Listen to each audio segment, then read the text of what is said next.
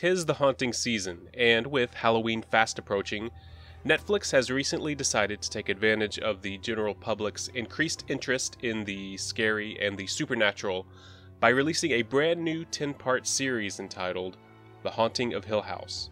Now, of course, Hill House is not a new property, it's a story that has been told and retold for nearly 60 years. So, is Netflix's version yet another horror remake that's made just to cash in on a well established name? Or is it a worthwhile adaptation that stands on its own as a quality piece of work that deserves to be experienced? Well, I've recently returned from my 10 night stay in Hill House, and even though it's not my favorite version of the story, I do think that it's well made and very enjoyable. So tonight, I'd like to expand on that a little bit as I share some of my thoughts on Netflix's The Haunting of Hill House here in The Last Theater.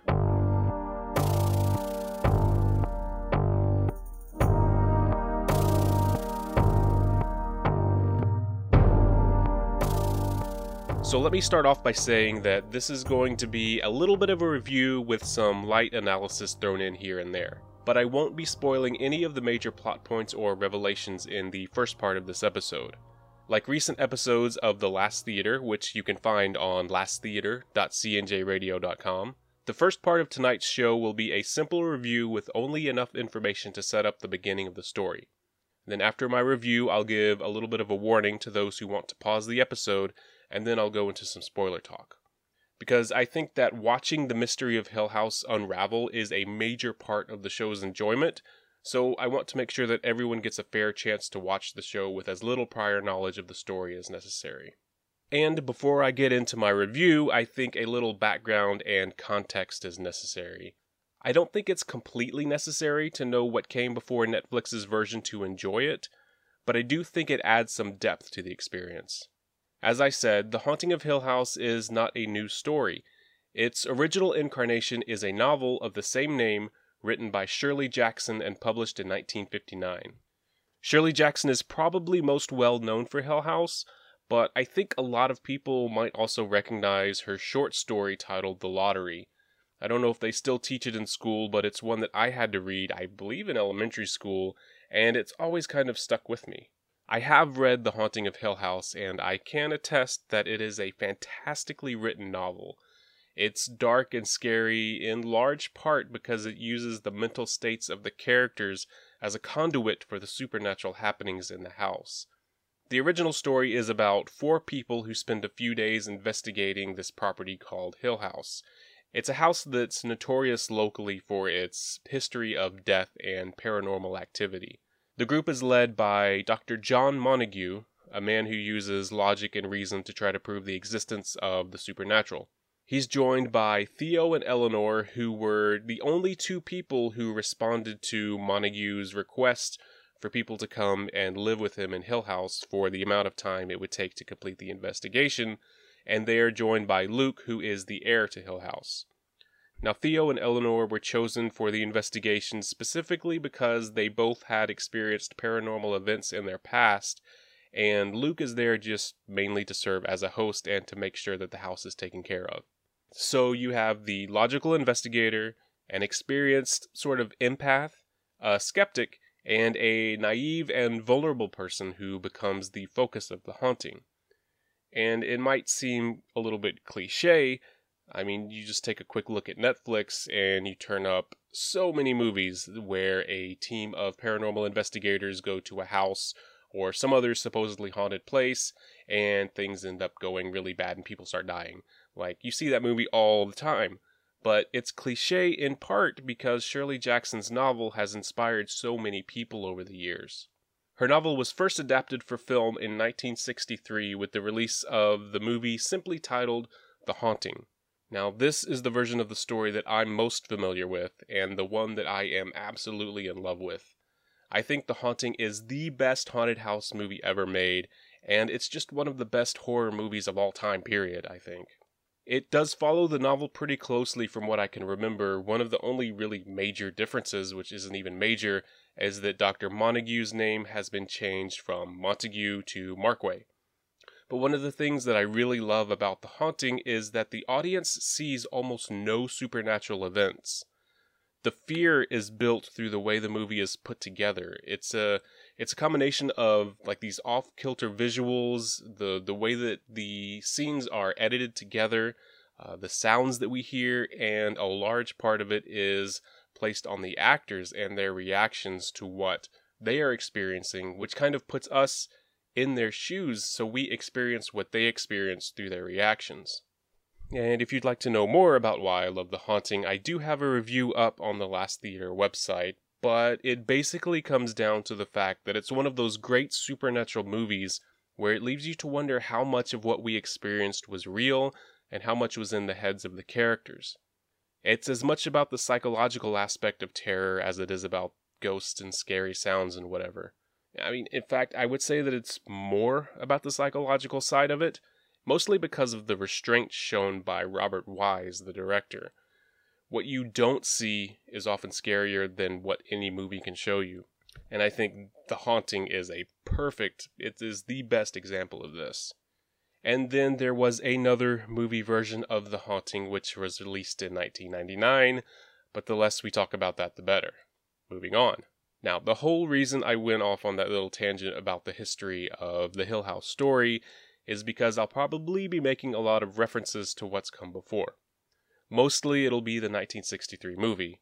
And no, it's not necessarily fair to compare a new production to a classic, but I think it's interesting to see what was changed for the Netflix series, and it's a way of illustrating the ways in which certain things can be done in different ways to better or worse effect.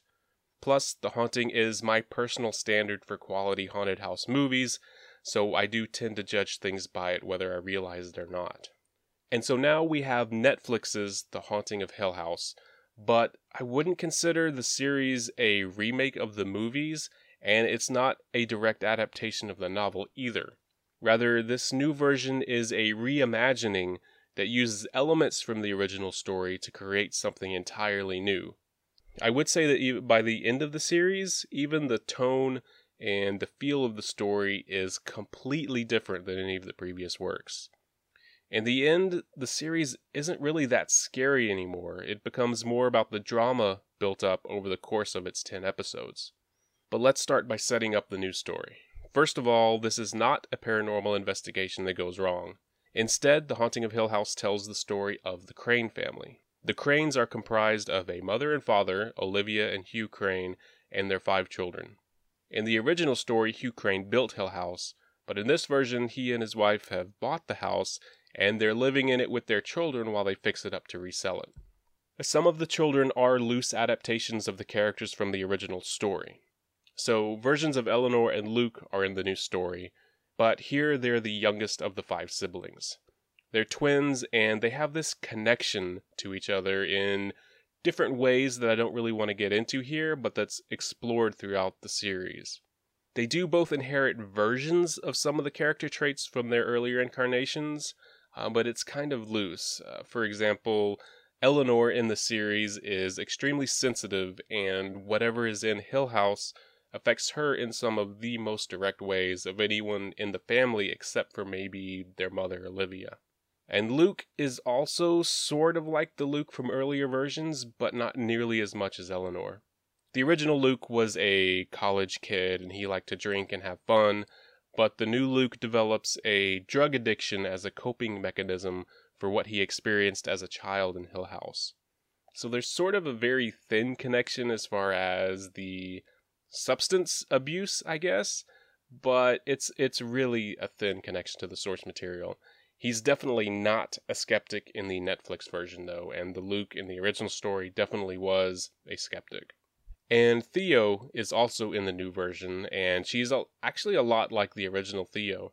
Here, she's the middle child, she's number three out of five, and she tends to isolate herself and her feelings from everyone and everything around her. She's sensitive and somewhat empathic, like the original Theo, Though the way it's shown here in the series is that when Theo touches something, an object, or a person, she gets this vague sense of its history and any sort of emotions attached to it. It's really treated almost like this really uncomfortable superpower in the series, kind of like Rogue in the X Men. She can just touch things and she gets a piece of it and she starts to feel it and that's a large part of her character and why she isolates herself. And the oldest two children are Shirley, who is clearly named after Shirley Jackson, and Steven, who plays the role of the skeptic in this story. Neither of these characters win the original, but they do help balance out the rest of the family. Steven is a writer, and he's logical to the point of dismissing everything supernatural that he and his family have gone through. And Shirley tries to act like this big sister, almost this motherly figure to everyone, even though we find that she's just as scared of falling apart as everyone else. And basically, The Haunting of Hill House, this new version, is the story of a family broken apart by tragedy, but then brought back together by more tragedy years later.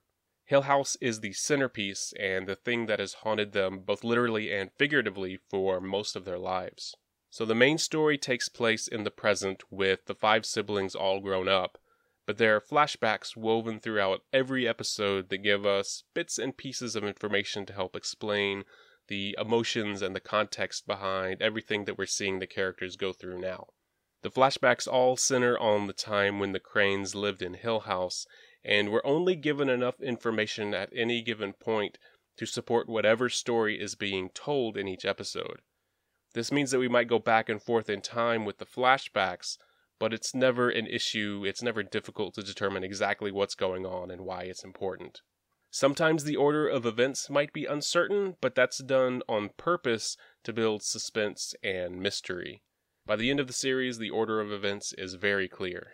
Now, if all of this sounds more like a drama than a horror series, well, that's kind of accurate. The first half of the season definitely has some creepy moments and a few genuinely good scares, but as the mystery of Hill House unfolds, the scariness of the series starts to give way to the drama of the family's struggle. That's not necessarily a bad thing, but it's definitely a different tone than any previous version of the story. The 1963 film builds to this tense and rather sad climax, while the series builds to something I would say more of like a family drama and something that's way less sad in a lot of ways. I think the change in tone makes sense for the way the series is told, though. The first half of the series is extremely sad right from the very first episode. Without giving anything away, the main arc of the story is about the Crane family dealing with what's happened and what continues to happen, and though it's sad throughout many of the episodes, in the end we're left with a sort of hope for some peace for the characters. I wasn't disappointed in the way things turned out, but I do wonder why they chose to change it so drastically from the original. As far as the plot goes, I think changing it from a group of paranormal investigators to a family was a fine decision. I don't have a problem with it. It was probably done that way because of the change in format. What you can tell in a movie, which is maybe hour and a half, two hours long, is going to be different than what you can tell in a series that's 10 episodes of episodes ranging from like 45 minutes to over an hour. There's just a lot more space, and so I think the change was because of all that extra space to tell more of the story. And while I still think that the original story could have been done in a series format, it might have been a little more difficult to turn a few days in a haunted house into a 10 episode series. And I say it would have been difficult, but it would not have been impossible. I mean, the present day part of the series takes place over a few days as well, and the flashbacks do cover a much longer span of time, and that does help give the show much more story to tell. It also gives a lot more depth to the story, something that probably wouldn't have been achieved as well if this were about four strangers stuck in a house together. I think changing the characters from strangers to siblings fits way better with the themes of this new series as well. One of the main themes of the new series is that we carry our past with us. How we deal with what we've gone through is explored in different ways by the different characters supporting this theme of the past affecting the present is the fact that everything in The Haunting of Hill House is connected in some way, and that's presented in many effective ways. Connections are often shown visually with things such as props, locations, or repeated events. For example, a character might handle an object in the present, and the episode will then cut directly to a similar or the same object in the past as a transition to the flashback. In some instances later in the series, characters will visually walk into a flashback by turning a corner in the present and then being back in Hill House and literally looking into the past. And sometimes events in the present will echo what's happened before. It's all done to give this impression that even though the Crane family has left Hill House, Hill House never really left the family. The connections to the past become more and more important as the series unfolds, so I can't really talk about too much about that without spoiling things. But having these transitions right from the very start, right from the first episode, kind of helps puts us in the mindset of the Crane family. And the five siblings are each part of the theme of carrying the past with them in different ways as well. In the first episode, we learned that a horrific family tragedy occurred during their time as children in Hill House. The exact nature of the tragedy and what really happened that night is as much a mystery to them as it is to us, the viewers, and the first five episodes explore how each of the five siblings has dealt with the the fear, uncertainty, and lack of real closure put upon them by Hill House and their father. Essentially, the first five episodes cover roughly the same present day time period of a few days but it's told from differing perspectives in each of the five episodes. So each sibling gets an episode where we learn more about why they act like they do as adults. In these episodes, the haunting within Hill House is often used as a metaphor for the kids' present day struggles. This metaphor is most clearly seen, I think, in Luke's episode. So, adult Luke has turned to drugs to try to escape his fear and there's an apparition that follows him which can easily be interpreted as his addiction, which he can't get away from. His story is told through the interweaving of flashbacks that show his first encounter as a child with what we see still following him in the present. It's a simple metaphor, but it's really effective. I think it all works together because, again, it visually shows that he's carrying part of Hill House with him in his adult life whatever happened there is still a part of who he is as an adult. And whatever happened there caused his addiction, so it's all kind of the same sort of thing. It also allows the viewer to interpret for themselves whether they think that what Luke is seeing is actually there or whether it's just in his head. And I think this is where The Haunting of Hill House is most effective, when it's using the supernatural events as a metaphor for the mental state of the characters whether it's addiction, depression, denial, guilt, avoidance. Each of the Crane kids has their own demons to deal with, and these are each explored in turn in the first half of the season. Some of the episodes are better than others, but when it works well, I think it's really powerful. I also really enjoyed how, in the first half of the series, we'll see events and interactions in one episode, then we'll see what led up to that event or interaction in a later episode. It gives good context for what we're watching, and it effectively puts us in the shoes of the characters. Each of the kids has baggage to deal with, and they're not necessarily seeing the struggles of their brothers and sisters in the way that it's really happening. So, for example, we'll see a character act in a certain way from one perspective that might put them in a bad light, but then we'll see that same interaction again with context from a different perspective, and the whole tone shifts. What previously looked like a jerk making a jerk move will now look like someone who's just misunderstood and doing the best they can. That sort of thing builds some great tension throughout the series, and it adds layers to this family tragedy side of the story. The mystery of Hill House, both what it is and what happened on the Crane's last night living there, is kind of treated in a similar way, though as the series gets past the first five episodes, the flashbacks seem to get longer and the story gets a little bit more linear. I like the mystery of it all, and I mostly like the way it unravels, but as the story of the actual haunting within the walls of Hill House becomes more and more clear, it becomes less and less scary. In the end, Hill House and its ghostly inhabitants don't really feel very threatening. It's certainly not an ideal place to raise a family, but it's something that can be dealt with and even manipulated. Like the Crane siblings, Hill House and what walks within its walls are just misunderstood.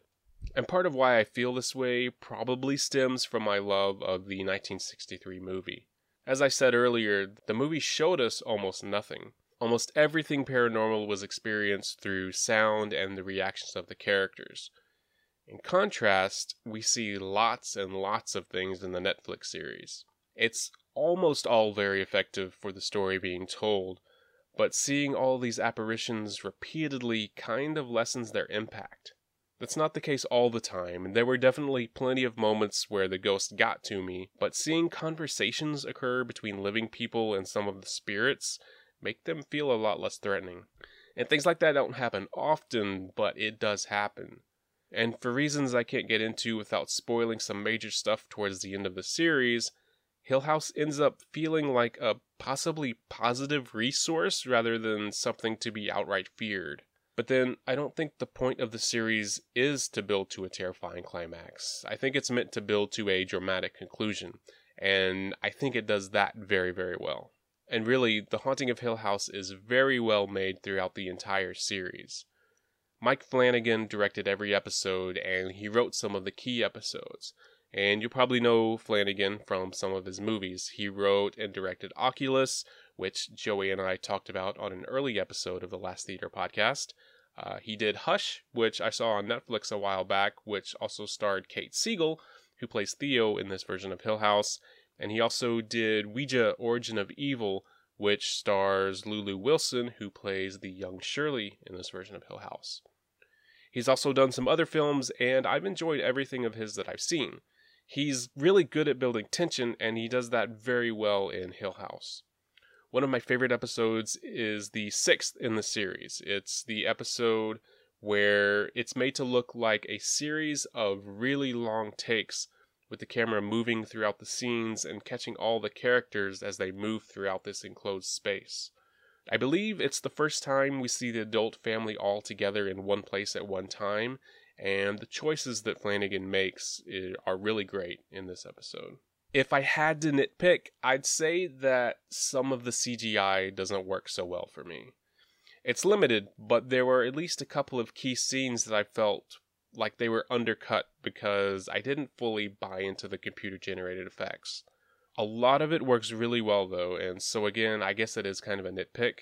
It was just a little disappointing, and I guess it stuck with me because one of those times happened in the second episode of the series.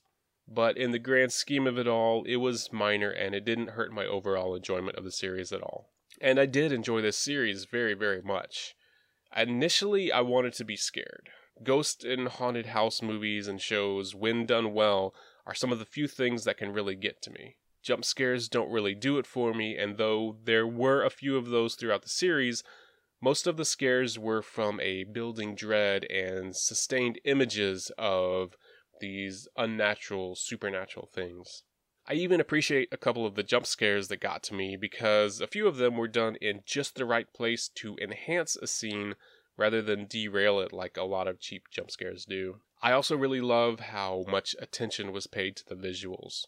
I already talked about the beautiful connecting transitions, but there was also a lot going on in the background of many scenes, and most of it was very subtle. At first, I wasn't sure if I was seeing what I thought I was seeing, but as I continued to see things in the background and it became a bit more obvious as it went along, sometimes I saw things clearly, some things were way out of focus and you could barely make it out, but it all worked really, really well, and it made me appreciate the attention to detail in every episode. I love subtle scares and subtle creepiness way more than something that's loud and in your face. So, would I recommend The Haunting of Hill House? Yes, absolutely. It is a great haunted house series with some serious depth to it. Does it compare to the 1963 movie? No, I personally don't think so, but again, I don't think it's meant to. The Netflix series is its own thing with its own story to tell, and it tells that story in a great way. It's ultimately more dramatic than scary, so if you want to be terrified, you might want to go elsewhere and come back to Hill House later, but do come back. The Haunting of Hill House is a great drama, and it is incredibly sad at times, but kind of surprisingly, it comes around with this feeling of hope and closure by the end. I think fans of haunted house movies will like it, and I think it's a great entryway for people who don't normally like horror movies. It's dramatic enough to please fans of drama, but it's also scary enough at times to please fans of horror as well. Okay, so now is the time when I pause for a moment and allow those who have not yet seen The Haunting of Hill House to pause the episode. Go watch it, come back when you're done, because we're about to enter some spoiler territory.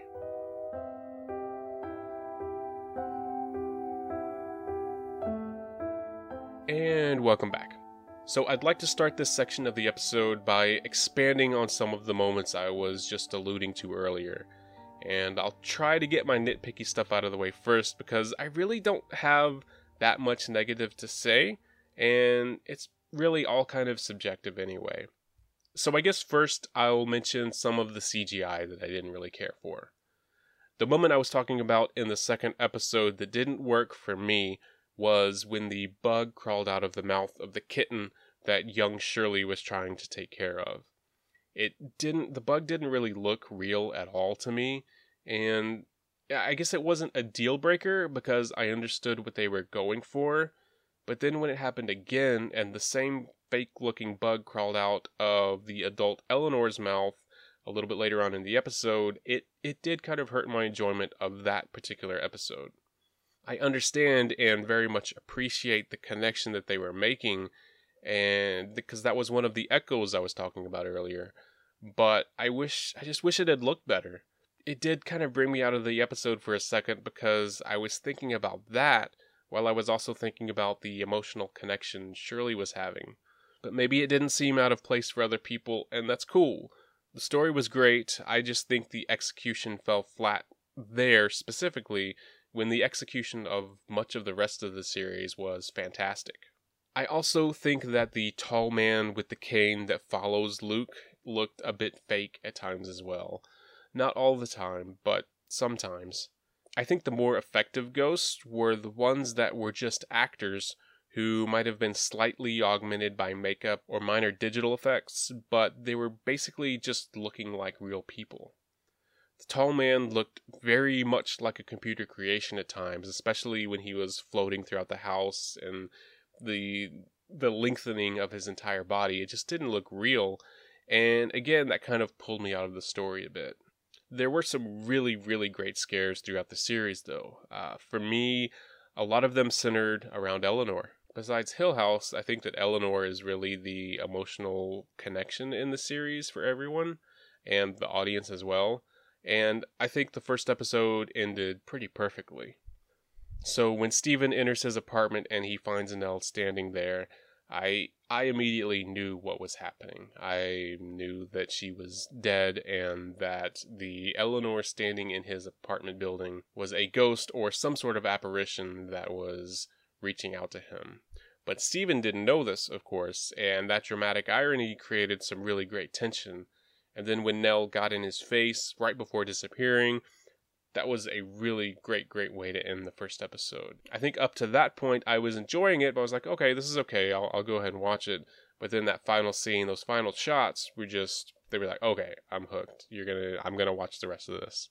Another great moment that really got me was in one of the later episodes when Theo and Shirley were arguing while driving on their way to Hill House as adults. I was getting absorbed in the increasing tension and volume of their argument because they had had all these troubles uh, beforehand and all the drama built up between them. I was buying in to all of that. And so when Nell's ghost shoots out from between the seats and screams for them to stop, it, it really got me. Yeah, it was a jump scare, but it was also one of those jump scares that I was talking about that fit exactly with the plot and actually helped move the story along. It wasn't just this random thing that happened, it was a good character moment for all three of those characters, and it forced Theo and Shirley to stop and think about what they were doing and how they were acting. And the scare itself was really well done.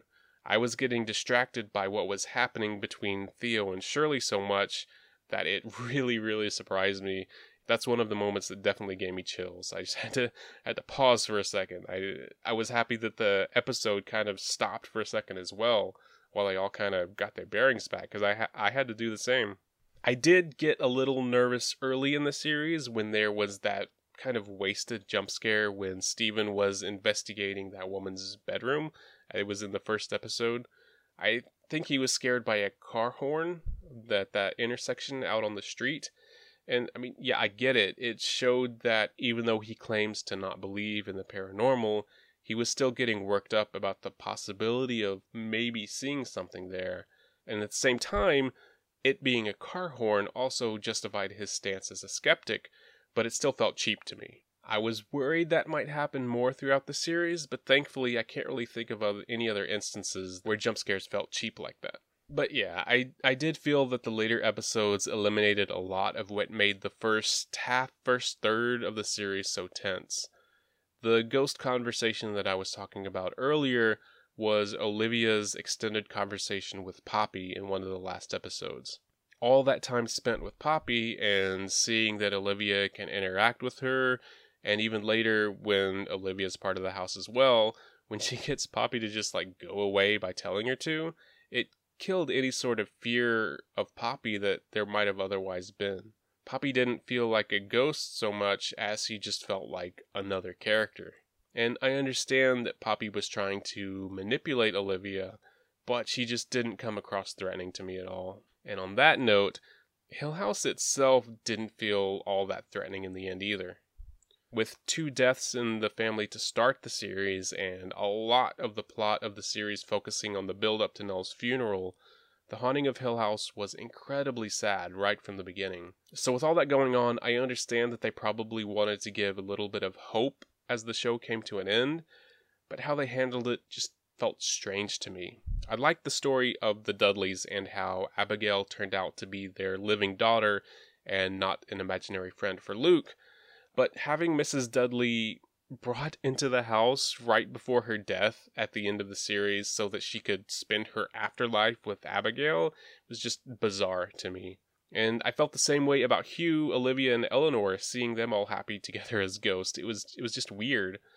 And having Hugh kill himself and then immediately come back as a ghost so that he could interact with Steven and get him to leave. And with Steven not even realizing that his dad was dead and a ghost at first, it just all felt really strange to me. Having Hill House be a dark mystery and a place that you want to avoid at all costs is interesting and scary, but turning it into a place where you can just turn yourself into this immortal spirit at will just doesn't work so well for me personally. I think it's a fine metaphor for hope and finding peace after trauma, but the execution felt cheap, I guess, and way too convenient for me. Hill House, I think, should be feared. It shouldn't be something that you'd actually want to go to and want to die in to live in forever. I think Hill House and the nature of its paranormal activity really should have remained largely a mystery. I'm sure a lot of that feeling that I have stems from the original story of Hill House and how effective the novel and movies are. Like I said, they're two completely different things, but personally, I by far prefer the original intent more. But other than those last few scenes, I think the new story was told very well. I think the Netflix series is at its best when it's not trying to recreate the novel or the 1963 movie. I appreciated the nods to the original, such as Mrs. Dudley saying, In the night, in the dark. But some of the scenes that were recreated didn't work as well as the original, and they didn't work as well as the newly created scenes either. The best example I can think of is the hand holding scene. In the 1963 movie, Eleanor is in bed, and we hear her thoughts as she hears these strange noises in the house. The scene lasts for a significant amount of time, and we watch Eleanor's face in this tight close up for this almost this entire time as she narrates her reactions to what she's hearing and what she's experiencing and how it's connecting to her past. She thinks that Theo is next to her in bed holding her hand, but when the scene finally cuts to a wider shot, there's no one in the bed with Nell. It's an incredibly tense scene and probably definitely one of my favorites in the movie. In the show, it's young Theo who is the one with a similar experience, but it's done in a wide shot mostly, and it's quite short. It feels kind of like a throwaway scene, and it's definitely one of the least effective scares in the entire series. It kind of felt like it was just thrown in there as a nod to the original, kind of like what Miss Dudley was saying in The Night in the Dark, but it was just thrown in there as like, hey, this is connected to the original, so fans of that, here it is but it didn't really mean anything. But I think that scene kind of illustrates the point I'm trying to get across that the Netflix Haunting of Hill House definitely stands on its own, and it's even better when it's not trying to please fans of the original. Really, if the names of the characters had been different, the series wouldn't have even needed to use the Hill House name. It's so different in tone and plot and execution that it's really not even close to the same thing. One of the obvious benefits of using source material like this series does is that you get instant name recognition, but one of the drawbacks of that is that it invites unfair comparisons. And maybe anything negative I have to say is unfair, except for those few ending scenes with the Dudleys and everybody being happy. I stand by my opinions on those. But, like I said, I did enjoy this series very much. I think the characters and the actors were all great, and I really enjoyed how the whole family fit together. I think the actress who plays Eleanor, uh, Victoria Pedretti, was fantastic. I think she was my favorite in the series. Carla Gugino was really great as well. She kind of carried the series. I think she was probably the star, but Victoria Pedretti, I think, was the standout. Victoria, as Eleanor, had this incredible sadness about her that was so heartbreaking in so many scenes.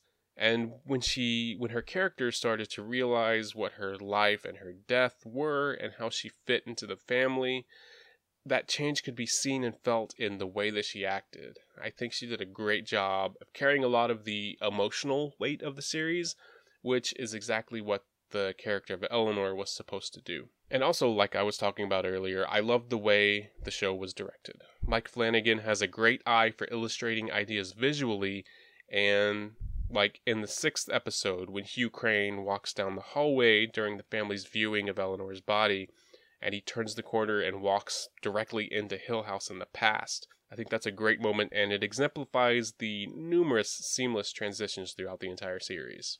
I also really enjoyed the moments that were told out of order but connected later in the series. Like one example is when Shirley is talking to her children when they sneak down to get a look at Eleanor's body.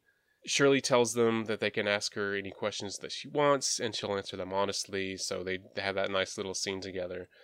And it that scene made us feel like Shirley was struggling because we could see that visually and how she was reacting, but that she knew how to take control of matters and she knew how to take care of her family. But then in Theo's episode later on, we learned that Theo told Shirley to do exactly what Shirley actually did, and it showed that Shirley doesn't nearly have it as together as we thought she did.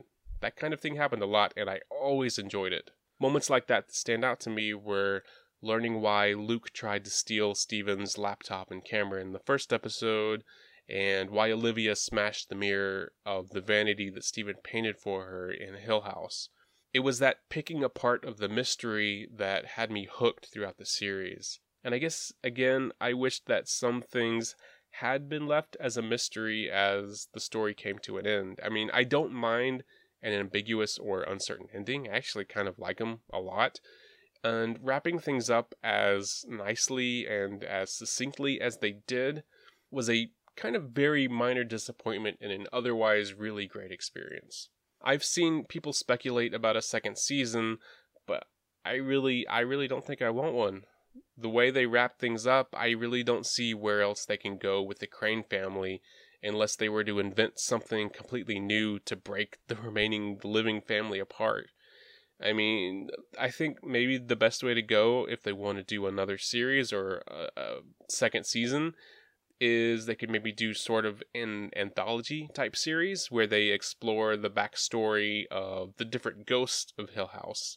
And each ghost can like get an episode, and maybe those can all connect as time moves on through Hill House, or maybe they can go backwards in time. And by the end of the series, you kind of learn how Hill House, the first death of Hill House, and that's the the big climax at the end of the series. I think that would be kind of cool because there were a ton of spirits throughout the series.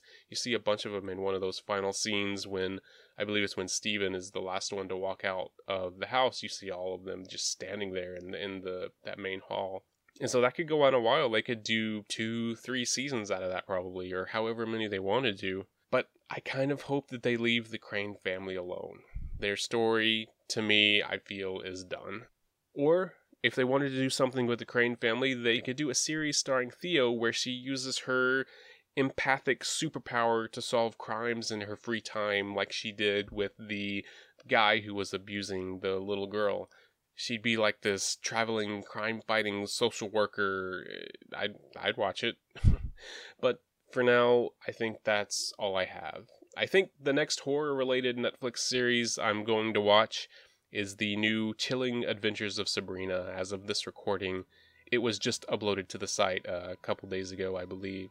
So if that one inspires me like Hill House did, maybe I'll talk about that on a future episode of the Last Theater podcast.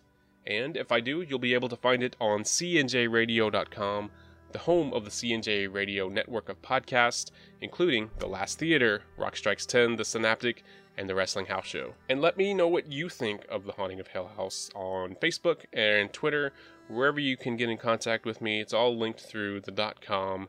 Am I too biased because of my love for The Haunting, or do you think I might have some decent points here and there? Do you think it was scary, or do you think it was more dramatic? Let me know, and I will talk to you on the next episode. Bye.